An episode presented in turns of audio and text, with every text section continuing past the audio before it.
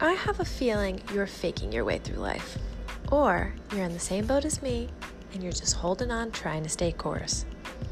I just don't understand how life works. I find it super confusing and spend pretty much every moment of every day trying to figure it out. So I want to talk to a bunch of weirdos and figure out the, how the hell they make it work. Each week here on Fulfill Me, we will talk to different people about their unique earthly experiences.